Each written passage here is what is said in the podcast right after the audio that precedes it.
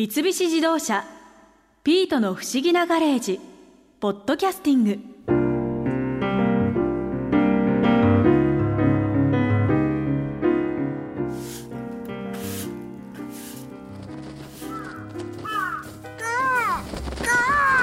あ博士のパパが戻ってきた。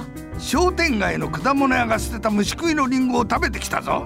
うまかった人間はもったいないことをするもんだな。いちいち戻ってこなくていいですよ。さっきの続きじゃ役所は今年聞いた中で一番面白かった話は何じゃ？うーん私は最近アウトドアついてるので3月に聞いた釣りアイドルの空名さゆりさんの釣りの話ですね。なるほど。釣りか。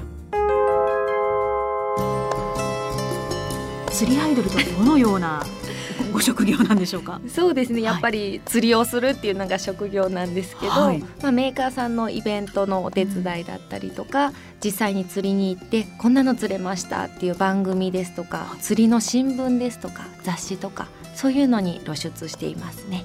私故郷が和歌山の串本町っていう本州の最南端の場所なんですけど、はい。もうちっちゃい頃から釣りが生活の一部っていう感じでうん。ずっと趣味でやってたものが仕事になったって感じですね。そうなんですね、はい。でも、はい。何がきっかけでその 釣りがメインになったんですかね？えっと、毎年ジャパンフィッシングショーっていうものがありまして釣りの祭典ですね。おはい。祭りみたいなのがありまして、そこで毎年アングラーズアイドルっていう釣り界のアイドルを決めるオーディションっていうのが行われておりましてそれの私は2011年のグランプリを取らせていただいてはいそこから釣りがお仕事になったって感じです。あそれはなんか何代目とかってあるんですか？今今年10代目が決まりました。今年10代目です。私は2代目ですね。だいぶ古株になりました。やはりでもそういう女性の釣り人っていうのは、はい空名さんの実感としては増えている感じはありますか、そうですね、えーお仕事として始めてもう8年経つんですけど、もうそのたった8年の中でもどんどん若い女性が増えてきたなっていうイメージですね。10倍ぐらいには増えたんじゃないですかね。10倍ですか、はい。8年の間に少なくとも、そうですね。そん増えてるんですね。はい。実際その女性の方から何か空名さんのうん。記事とかを見て行きましたっていう声を聞いたりとかもするんですか、そうですね。まずはサビキ釣りに挑戦してみましたとか。サビキ釣りっていうのは一体、あの堤防でファミリーフィッシングでもかなりたくさんやられてる方多いと思うんですけど、はい。こう糸にたくさん6本とか多いと10本とか針がついてるんですね、はい。それをこう落として巻いてくるだけでアジとかイワシとかがついてたり、えーちょうどね群れに当たるとわーっといっぱい釣れるんでそういう簡単な釣りから始めてみましたっていう方も多いですね。なる。ほど実際その釣りって早朝行くとかいうイメージもあるんですけど、はいやはりみんなそういう早朝が多いんですかね？それがですね、はい午前線と午後線っていうのがありまして、はい、お昼からでも出船してるんです。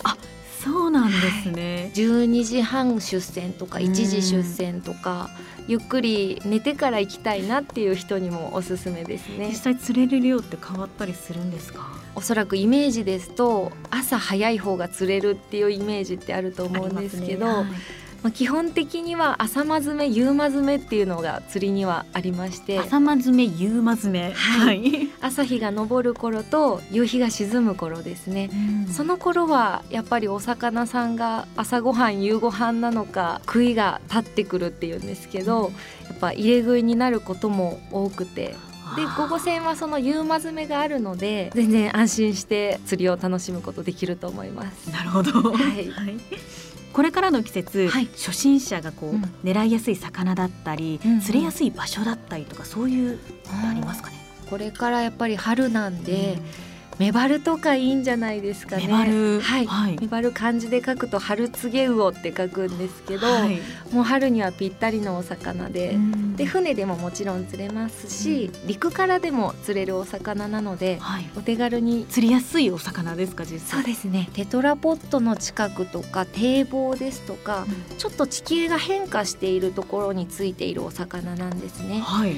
なので砂地ではなくそういう岩礁帯というか岩場を狙って釣りをするとそこの方にいることが多いですね。もうそれは全国にいるお魚ですか、そうですね。全国にいます。そうなんですね、はい。もうそれも朝昼どちらも釣りやすいんですかね、そうですね。基本的には夜の方が釣れやすいお魚ではありますね。夜の方が釣りやすい、はい。あ。経験上ですと夜って、まあ、周りが真っ暗になって、うんライトがあるじゃないですか、はい。常夜灯が。はい。でそこに虫が集まってくるじゃないですか。それを狙ってメバルもこう浮いてくるんですね。虫を狙うんですか？はい。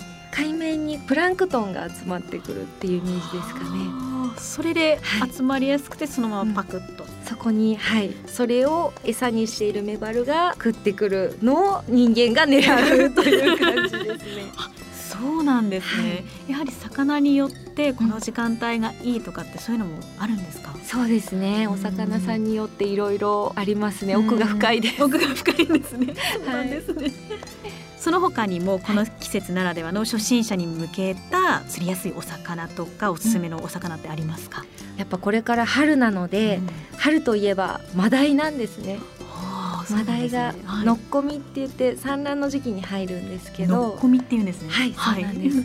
そのマダイ釣りがどんどんどんどん好調になっていく季節ですね、でやっぱりマダイっていうと船に乗っていくんじゃないかなっていうイメージなんですけど船ちょっとできるかしらって心配な方とかは海上釣り堀っていうのもあるんですね。海上釣り堀はい、もう海上に生けすがあったりしてそこでまずはマダイだったりブリだったりいろんなお魚が放流されてますので、あブリも？はい、それその海上釣り堀に行くには船に乗っていくんですか、それはもう陸から行くことができます。そうなんですね。はい、あもうこの近くですと三浦半島の方とかに行くと何軒かありますね。ーそうなんですうねん今ここ山中湖ですけど、はい、山中湖でも釣りをされてるそうなんです。ワカサギ釣りが多いですね。山中湖に来る時は、ねはい、ワカサギのドーム船でやってます。ドーム船はい。っていうのは一体、ワカサギ釣りって氷に穴を開けうてん。するイメージじゃないですか。もうそのイメージしかも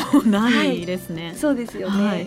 それが山中湖って氷が張らないんですねなかなか。それでどうやってワカサギ釣りをするんだろうと思うと思うんですけどドーム船といって船に穴が開いていてはい。その船の中で釣りができるシステムがあるんですよ。その穴っていうのは？そうなんです、はい。床に穴が開いていて、はい。こう覗き込むともう水が見えるんですね水面が。うん。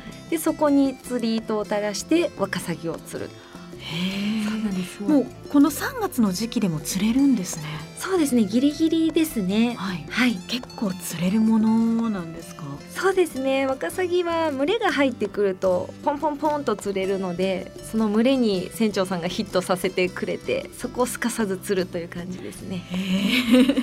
そのワカサギも、うん。まあ、初心者が入りやすそうな釣りなんですけど実際そうなんですか？ね、そうですね、うん。とっても初心者の方でも楽しめる釣りだと思いますね、うん。あのお魚ももちろんたくさん釣れますし釣り方もとってもシンプルなんですよ。で当たりももちろんね繊細な当たりなんですけど、はい。このピュッっていう竿先がね入る瞬間にクッと合わせる楽しさっていうのも味わっていただけると思います。そうなんですね、処理もとっても簡単なので釣った後も塩をちょっと振ってザーッと混ぜてもらうともう鱗が取れちゃうんですね。はい。でさーっと水で流してもらってあとはもう天ぷらにしたり唐揚げにしたり。処理がとっても簡単なので初心者の方でもさばいたりとかねしなくても大丈夫なのでおすすめですね。そうなんですね。ははい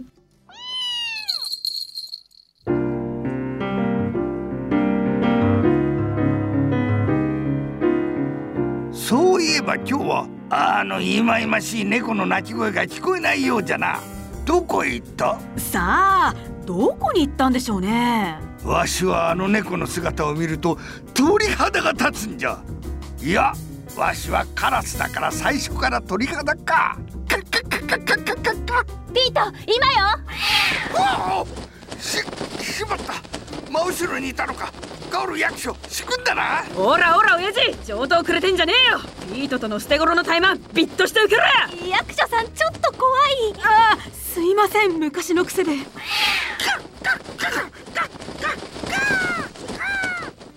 覚えてろよ。必ず二人のうちどちらかを息子の嫁にしてやるからな。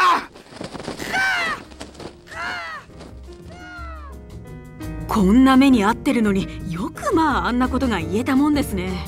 ピートよくやってくれたね。これで博士のパパもしばらくはおとなしくしてるでしょう。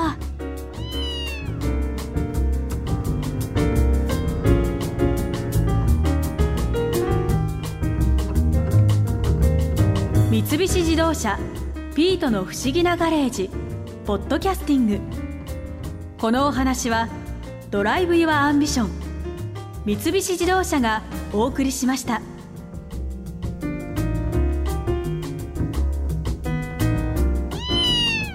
ここで耳寄りなお知らせです。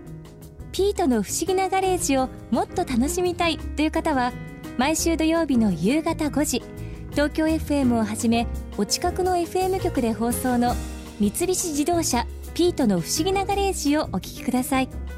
外に出かけたくなるとっておきのお話満載でお届けしています。